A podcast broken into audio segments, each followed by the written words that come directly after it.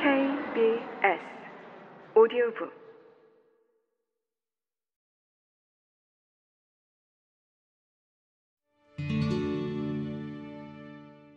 행복을 스스로 포기한 허무주의자. 여기서 말하는 허무주의자는 행복을 단념하고 삶에 아무런 의미가 없다고 믿으며 체념한 사람이다. 성취주의자가 미래를 위해 사는 사람이고 쾌락주의자가 현재를 위해 사는 사람이라면 허무주의자는 과거에서 사는 사람이다.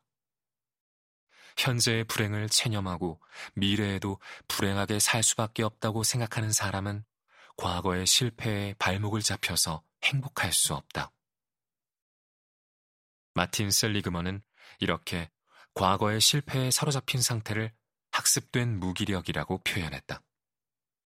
셀리그먼은 개들을 세 그룹으로 나눠서 실험했다. 첫 번째 그룹의 개들에게는 전기 자극을 주되 배 전반을 누르면 전기 자극을 멈출 수 있도록 했다. 두 번째 그룹의 개들에게는 어떤 방법으로도 전기 자극을 멈출 수 없도록 했다. 세 번째 그룹의 개들에게는 아무런 전기 자극도 주지 않고 대조군으로 남겨뒀다. 그 다음에 개들을 모두 상자에 넣고 전기 자극을 주되 나지막한 방해물을 뛰어넘으면 탈출할 수 있도록 해놓았다.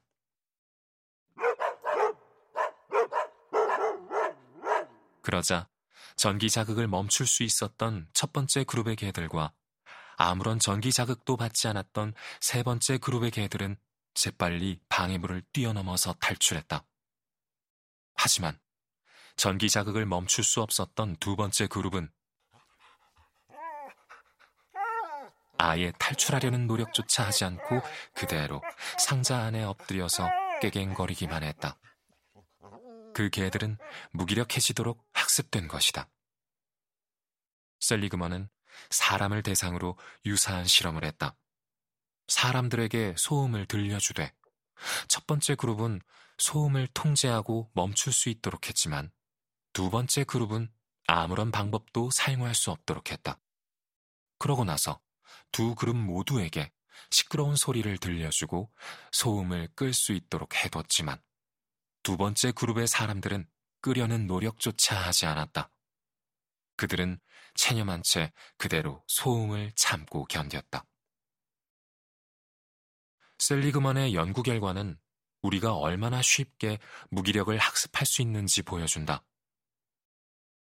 우리는 때때로 어떤 시도를 했다가 원하는 결과를 얻지 못하면 우리 삶이나 어느 특정한 부분을 통제할 수 없다는 생각을 한다. 그러한 생각은 자포자기로 이어진다. 결국 티몬도 성취주의자가 되든 쾌락주의자가 되든 불행해질 것이며 다른 선택이 없다고 생각하면 자포자기한 심정으로 허무주의자가 될 것이다. 그러면 그의 자녀들은 어떨까? 그는 아이들까지 조용한 절망의 삶을 살기를 원하지 않지만 그들을 어떻게 가르쳐야 하는지 모른다.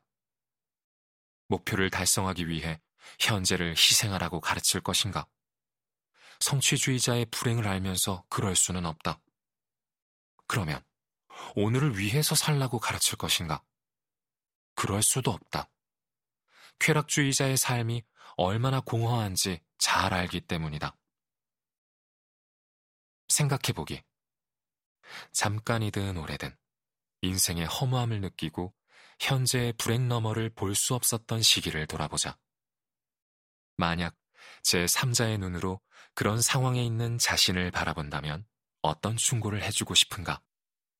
성취주의자, 쾌락주의자, 허무주의자는 저마다 다른 오류를 범한다. 그들은 현실과 행복의 진정한 본질, 충만한 삶을 위해 필요한 것들을 알지 못한다. 성취주의자는 어떤 가치를 지닌 도착지에 도달하면 행복을 유지할 수 있을 거라고 착각한다. 쾌락주의자는 미래의 목적과 동떨어진 순간의 즐거움을 계속 경험하면 행복을 유지할 수 있을 거라고 착각한다. 허무주의자 역시 아무리 노력해도 행복해질 수 없다는 그릇된 믿음 때문에 성취주의와 쾌락주의가 아닌 제3의 길이 있다는 것을 보지 못한다.